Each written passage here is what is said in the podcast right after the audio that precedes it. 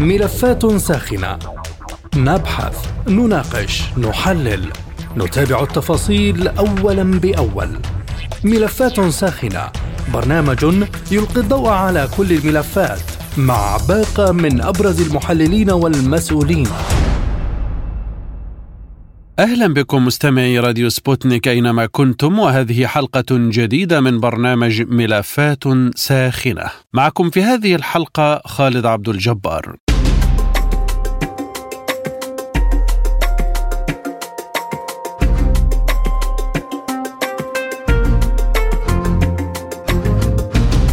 تستعد العاصمة الأردنية عمان لاستضافة قمة إقليمية حول العراق بمشاركة فرنسا. وبحسب ما أعلنه وزير الخارجية العراقي فؤاد حسين الأربعاء فإن هذه القمة هي الثانية بعد قمة بغداد التي انعقدت في أغسطس من العام الماضي وهي نسختها الثانية وستنعقد في عمان في العشرين من ديسمبر الجاري. وأضاف الوزير العراقي خلال مؤتمر صحفي مع وزيري الخارجية الأردني أيمن الصفدي والمصري سامح شكري أنه من المتوقع أن تشارك إيران وتركيا في تلك القمة.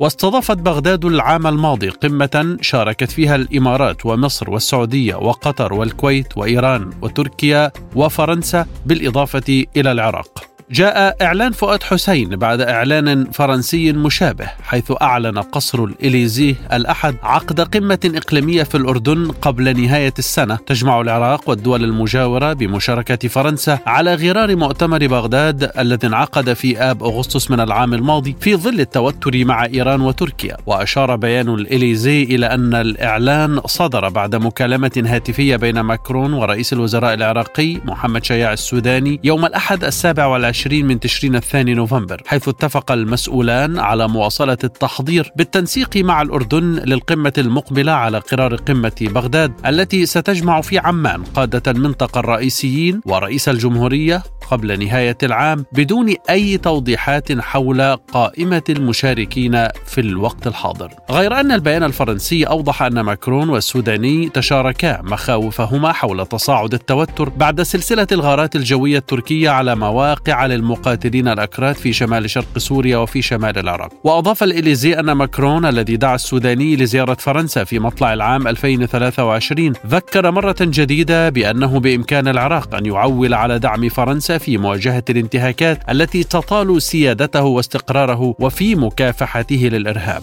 الإعلان صدر أيضا عن الدولة المضيفة الأردن حيث قال نائب رئيس الوزراء وزير الخارجية وشؤون المغتربين أيمن الصفدي خلال مؤتمر صحفي مع نظيريها العراقي والمصري أن مؤتمر بغداد انعقد لدعم العراق والعنوان الرئيسي للمؤتمر هو كيفية العمل المشترك من أجل دعم العراق وأمنه واستقراره وسيادته واقتصاده وإنجازاته. وبين الصفدي أن التحضيرات جارية لاستضافة النسخة الثانية من المؤتمر الشهر الحالي والهدف هو استمرار الزخم الذي كان قد بدأ في مؤتمر بغداد الأول. الإعلان الأردني رجح أيضا مشاركة تركيا وإيران في مؤتمر بغداد في نسخته الثانية مؤكدا أنه يجب أن تحل المشاكل عن طريق الحوار.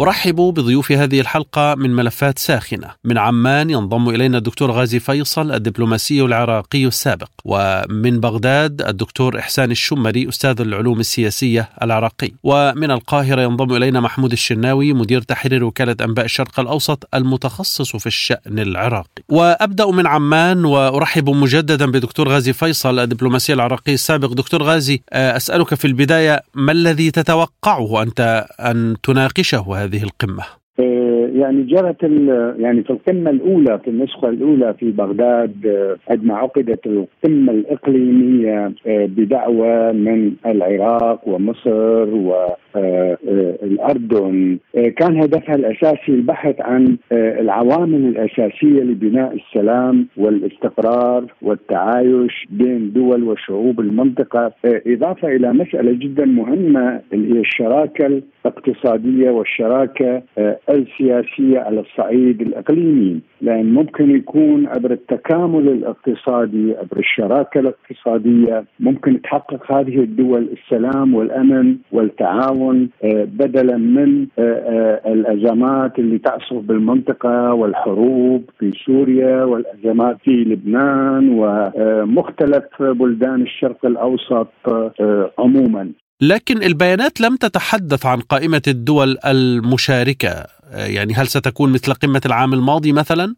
يعني أنا أعتقد يعني الحد الأدنى أن تشارك الدول التي شاركت في العام الماضي في هذا المؤتمر الإقليمي المهم جدا للتعاون والتضامن والشراكه بين دول المنطقة. وممكن تظهر دول جديدة أو قد لا تشارك دول لا تشعر بفاعلية أو بأهمية النتائج التي تحققت على سبيل المثال. يعني هذه متروك لتقدير الدول أنفسها لمدى إيجابية المشاركة آه، ونتائج آه، آه، عملية تطبيقية تنعكس بأثار إيجابية على اقتصادات وأمن والعلاقات السياسية بين الدول الإقليمية، لكن في الأساس أنا أعتقد الدول اللي شاركت وخصوصا الدور الفرنسي اللي كان أيضا جوهري ومحوري من قبل الرئيس ماكرون مباشرة وأيضا مصر لعبت دور مهم إضافة للأردن وبقيه الدول المساهمة هنا وحتى وجود إيران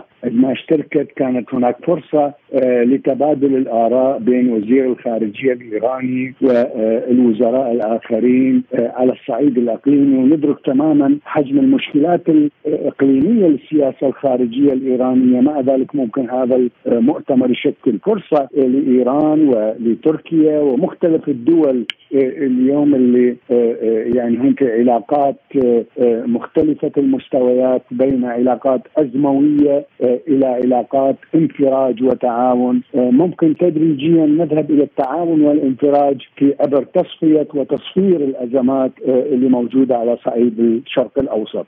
دكتور غازي ما مدلول الحضور الفرنسي في هذه القمة والقمة السابقة؟ فرنسا آه، يعني آه، اولا هي عضو في مجلس الأمن الدولي آه، لاعب رئيسي وعضو رئيسي على صعيد الاتحاد الأوروبي، الاتحاد الأوروبي في استراتيجيته على صعيد البحر المتوسط وشمال أفريقيا والشرق الأوسط يذهب إلى خيار بناء السلام والأمن والاستقرار، لأن بناء السلام والأمن والاستقرار بمعنى مواجهة العنف والإرهاب والتمييز الديني والمذهبي الارهابي والتيارات المتطرفة، اذا نجاح بلدان الشرق الأوسط وأيضا لاحقا شمال أفريقيا أيضا موضوع جدا مهم. آه، في تحقيق الأمن والسلام والاستقرار والتعاون ينعكس بآثار إيجابية على الاتحاد الأوروبي، الاتحاد الأوروبي لا يذهب باتجاه آه، يعني أو لا يؤمن بوجود آه، في جنوب الاتحاد الأوروبي شمال أفريقيا. لا يؤمن بوجود منطقة مضطربة و منطقة للتنظيمات الإرهابية أو للعنف كذلك الشرق الأوسط. يعني إذا آه، ذهب أو انحدر الشرق الأوسط إلى عنف وإرهاب وحروب وأزمات إقليمية وصراعات أكيد هذا سينعكس سلبا آه، على المصالح الاستراتيجية للاتحاد الأوروبي. وعلى المصالح الاستراتيجية لفرنسا، فرنسا في المقدمه هناك مصالح لفرنسا مهمة آه، جدا على صعيد الطاقة، النفط، الغاز، يعني نلاحظ اليوم بعد الحرب الروسية الأوكرانية أن آه، آه، المصدر الوحيد اللي عوض آه، الاتحاد الأوروبي عن مشكلة الطاقة الغاز والنفط هي دول الخليج العربي والشرق الأوسط، اذا يبقى الشرق الأوسط يتمتع بميزة استراتيجية مهمة للاتحاد الأوروبي ولفرنسا بصورة خاصة بحكم علاقاتها الوثيقة التاريخية والاقتصادية والطاقوية مع بلدان الشرق الأوسط وأيضا الخليج آه، العربي. اذا لفرنسا وللاتحاد الأوروبي مصلحة كبرى في ذهاب إقليم الشرق الأوسط آه، إلى الوفاق والتعايش والشراكة بدلا من الصراع والعنف. وانتشار المنظمات الإرهابية اللي تهدد الأمن والاقتصاد الإقليمي والدولي طيب هنا يعني ماكرون ذكر في اتصاله بالسودان يوم الأحد الماضي بأنه بإمكان العراق أن يعول على دعم فرنسا في مواجهة الانتهاكات التي تطال سيادتها واستقراره، كيف تفهم أنت هذا الكلام؟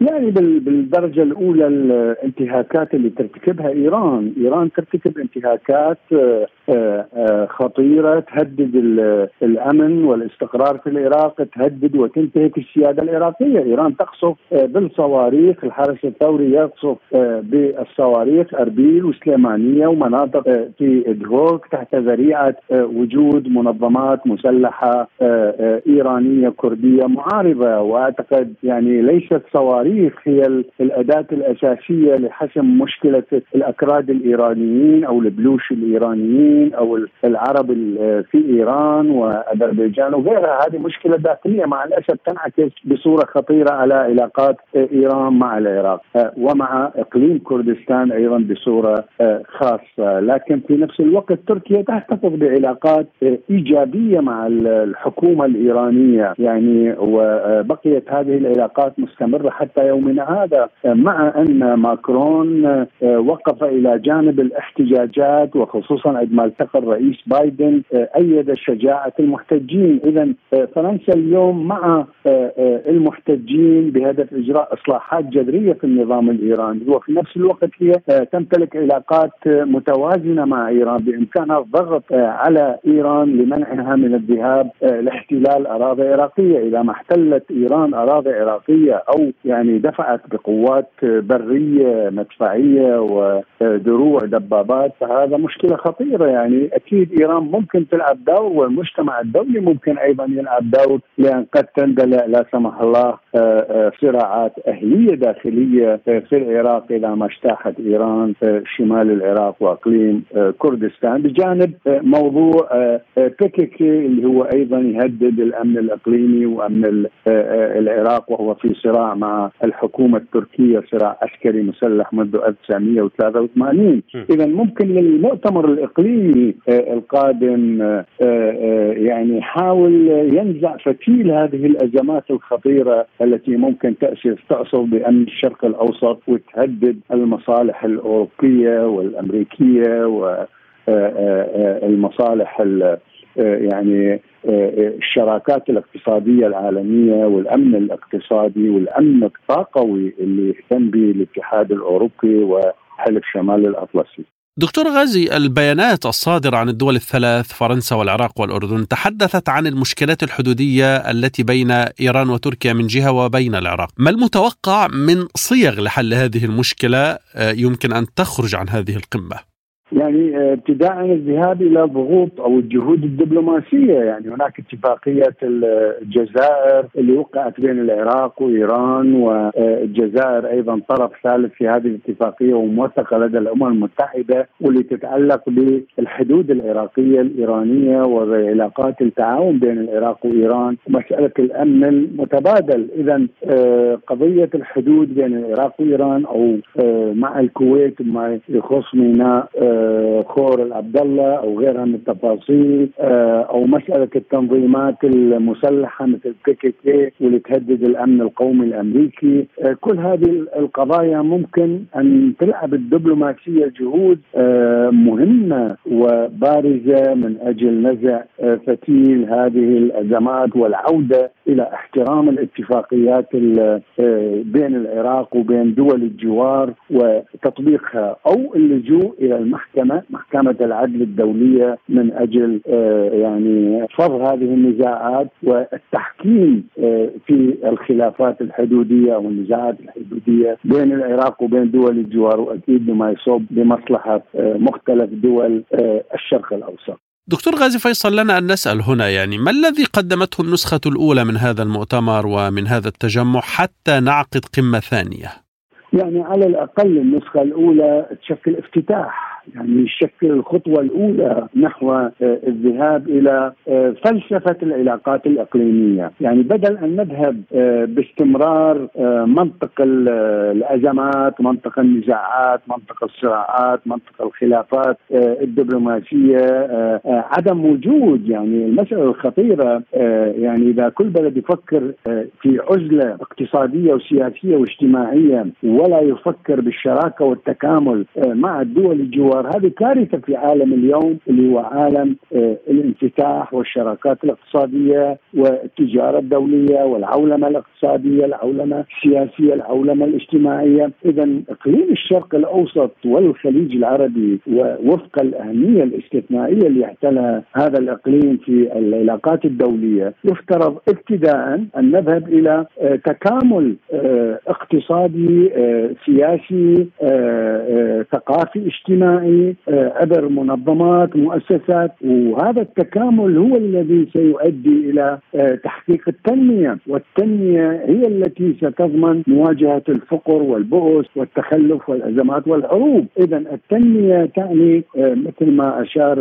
يعني قمة الصينية العربية التي ستعقد غدا في الرياض أن بدون التنمية لا يمكن تحقيق الديمقراطية وحقوق الإنسان. أنا أعتقد هذه قاعدة جدا مهمة. وبالتالي لا يمكن تحقيق تنمية في الشرق الأوسط بدون شراكة وبدون تكامل. وبالتالي لا يمكن الذهاب في الشرق الأوسط إلى ديمقراطيه وحقوق انسان بدون تحقيق تنمية حقيقية لمواجهة آه، تحديات الفقر والبيئة والتلوث والجهل آه، والبطالة وانتهاكات حقوق الإنسان مع الأسف هنا. آه، وهناك التنمية عبر التكامل عبر التعاون الإقليمي على صعيد الشرق الأوسط عبر تحقيق نجاحات في هذا المجال ممكن نذهب إلى ضمان ديمقراطية حقيقية اقتصادية سياسية اجتماعية. وممكن أيضا نضمن آه، حقوق للإنسان معنى حق العمل، حق الحياة، حق السكن اللائق، حق الكرامة آه، إلى آخره. شكرا لك الدكتور غازي فيصل الدبلوماسي العراقي السابق من عمان.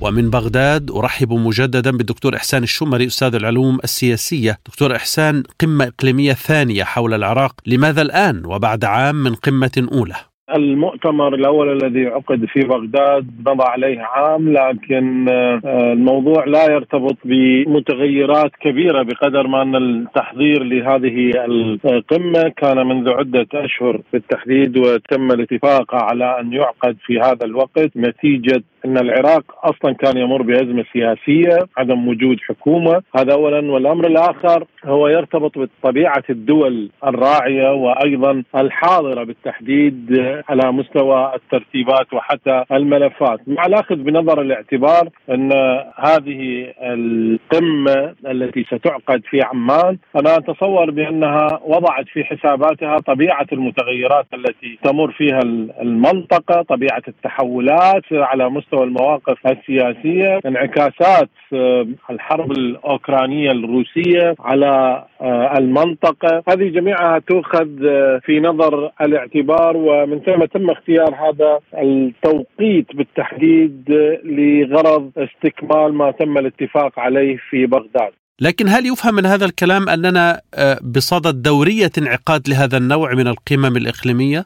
حسب ما اتفق آه، في مؤتمر بغداد هناك آه، آه، شبه إجماع على دورية هذا المؤتمر. ومن ثم الموضوع هو لا يرتبط بالرغبة بقدر ما هو اتفاق بين الدول التي حضرت في بغداد. والأمر لن يتوقف على يعني مؤتمر عمان بل قد نشهد مؤتمرا في القاهرة ونشهد أيضا في باريس. هناك محاولة لجعل هذا المؤتمر تكتل سياسي اقتصادي ومن ثم آه، بعض الدول لا ترغب آه، من وجهة نظري من أن ينتهي هذا المؤتمر بدون أن يتحول إلى هذه الكتلة في المنطقة يعني كتلة ومحور آه، اقتصادي آه، سياسي لكن آه، لا يكون بالضد من الدول الأخرى. ومن ثم تكرار هذا المؤتمر أنا أتصور يؤخذ بنظر الاعتبار ويعتمد من وجهة نظري على استكمال الاتفاقات سواء على مستوى مؤتمر بغداد أو حتى المؤتمر الذي سيعقد في عمان. دكتور إحسان أكرر سؤالي لك أيضا السؤال الذي طرحته قبل قليل على الدكتور غازي فيصل في عمان، لماذا فرنسا؟ ما حقيقة وابعاد الدور الفرنسي هنا في مثل هذه القمة؟ فرنسا توجهت إلى المنطقة بوقت ليس على مستوى آه، المنظور بل إذا ما نظرنا لأن فرنسا انخرطت في أزمة لبنان وحتى في أزمة سوريا وحتى قدمت مقاربة فيما يرتبط بالأزمة العراقية. فرنسا من وجهة نظري قد لا تكون دولة غير مرغوب فيها يعني على مستوى الدول التي شاركت في مؤتمر بغداد على اعتبار أن الدول الأوروبية الأخرى قد تكون لها مواقف من بعض الدول الحاضرة ولذلك فيما يبدو فرنسا استثمرت مقبوليتها أو حتى طبيعه المقاربات التي طرحتها فيما يرتبط بازمات المنطقة تحدث المنطقة العربية ومن ثم أصبح هناك قبول. لا يمكن القفز على حقيقة من أن فرنسا آه، تريد أن تنخرط بدور أكبر على مستوى المنطقة تزاحم بذلك كل من الولايات المتحدة الأمريكية روسيا والصين. طيب وزير الخارجية الأردني أيمن الصفدي قال إن الهدف هو آه، الهدف من هذه القمة طبعا هو استمرار الزخم الذي كان قد بدأ في مؤتمر بغداد الأول كيف تعلق؟ أنا أتفق مع طبيعة هذا الطرح الأردن آه، متحفزة بشكل كبير جدا وهي تهيئ لهذا المؤتمر ما يقارب آه، مدة أربعة إلى خمسة أشهر يعني ماضية وتواصلت آه، على أقل تقدير يمكن أن نتحدث على مستوى الساحة العراقية يعني تواصلت مع الفاعلين يعني سواء على مستوى الرئاسات على مستوى الفاعلين الداخليين لتدعيم استضافتها لهذا المؤتمر. ومن ثم تصريحات وزير الخارجية تعكس الاردن تعكس طبيعة آه، توجهات المملكة وأيضا المملكة أيضا قد تكون آه، راغبة باستدامة آه، علاقاتها الاقتصادية بالتحديد مع الدول التي تحضر سيما وأنها يعني قد تكون بحاجة كبيرة إلى عملية تنمية اقتصادية ولهذا هي متحفزة بشكل كبير جدا لنجاح هذا المؤتمر. دكتور إحسان أنت تحدثت عن هذه المشكلة الحدودية آه، بين العراق وبين كل من إيران وتركيا والبيانات الصادرة عن الدول الثلاث فرنسا والعراق والأردن اليوم آه، تتحدث عن هذه المشكلات الحدودية ما المتوقع من صيغ لحل هذه المشكلة المؤرقة بالنسبة للعراق؟ لا يقبل الشك أن العراق سيستثمر هذه المساحة دبلوماسيا وبالتالي يستحصل موقفا يدعم سيادته، أنا أتصور بأن ما يمكن أن تكون واحدة من المخرجات خصوصا في ظل الانتهاك الصارخ للسياده العراقية الذي تجاوز الأعراف والقوانين الدولية من قبل إيران، أنا أتصور بأنه سيستحصل في البيان الختامي هو الحفاظ على السيادة العراقية ودعوة كل من إيران وتركيا إلى عدم تجاوز سيما وأن هناك إمكانية وطرح بحضور كل من طهران وأنقرة إلى هذه القمة وبالتالي يمكن أن يتم مناقشة هذا الموضوع باستضافة وبما يدعم سيادة العراق. شكرا دكتور إحسان الشمري أستاذ العلوم السياسية العراقي من بغداد.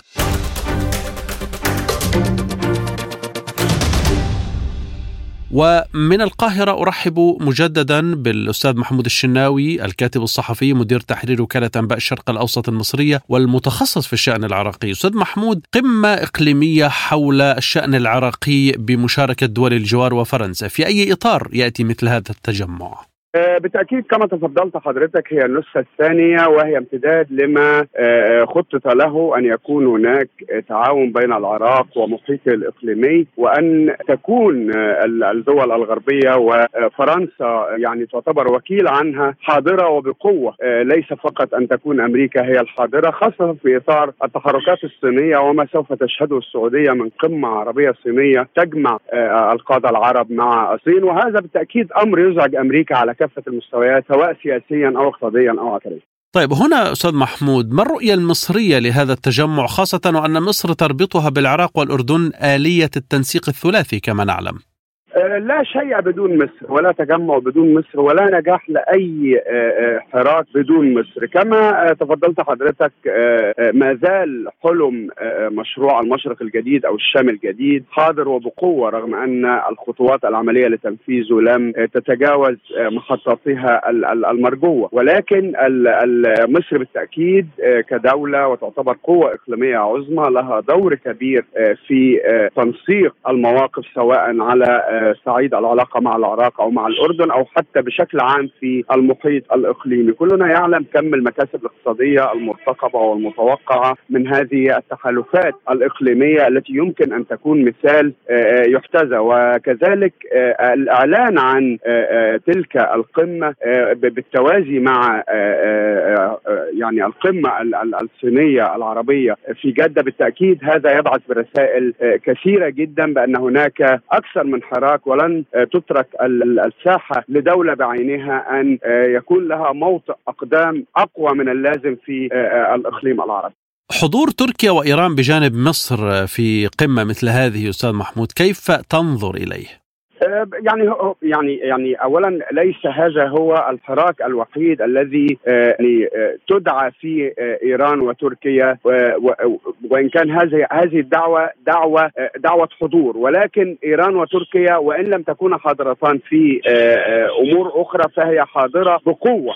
يعني بمعنى أنه لا يعني غير مسموح أن تظل الأمور كما هي بين تلك الدول. باعتبارها قوى إقليمية يمكن أن يستفاد من تحالفها وتعاونها. وكلنا يعلم ما الذي يدور في الغرف المغلقة سواء على صعيد العلاقات بين القاهرة وأنقرة أو حتى على صعيد العلاقات بين القاهرة وطهران. بالتأكيد هذه الدول الثلاث لا يمكن ابدا أن يستغنى عن أي منها في أي ترتيبات إقليمية مستقبلية. كلنا يعلم ما الذي يجري على الساحة الروسية الأوكرانية وانعكاسات ذلك وما الذي تقوم به الصين من حراك كبير جدا لإكمال حلمها الأسطوري وهو طريق الحرير. بالتأكيد الوضع كله يحتاج إلى ترتيبات جديدة ومع وجود الاستاذ محمد الشاه السوداني على راس الحكومة العراقية والدعم غير المحدود له وما يقوم به من خطوات بالتأكيد كل هذا يدفع العراق أن يكون له دور أكثر فعالية ويعود بقوة كرقم في المعادلة الإقليمية والدولية أيضا.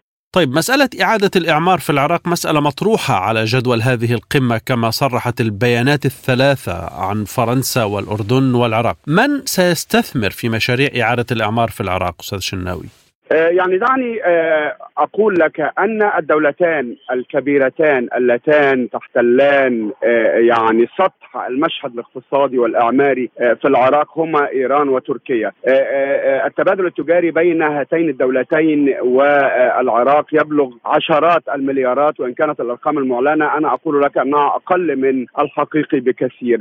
مسألة مشاركة دول أخرى كمصر مثلا والأردن بموقعها الاستراتيجي أو ما يمكن أن تستفيده من خلال مشروعات ثنائيه مع العراق. بالتأكيد هذا سيكون مطروح بقوة. ولكن وجود إيران وتركيا بالتعاون مع مصر ضمانة كبيرة جدا لأن يكون هناك إعمار عراقي حقيقي. لأن ما يجري حقيقة في العراق ليس اعمارا حقيقيا وإنما هو مجرد مبادلات تجارية ومحاولات لإعادة العراق على المحك مرة أخرى. أما عملية العراق يحتاج إلى مشروع مارشال لإعادة اعماره العراق بدون كهرباء بدون ماء نظيف بدون طرق بدون أي بنية أساسية مشروعات ال ال الاستفادة من النفط بالتأكيد غير مجدية ابدا لأنها مجرد تجارة عادية لا تتجاوز حدود التجارة. أما المشروعات التي يمكن أن يستفاد منها ومن ثروات العراق لن يمكن أن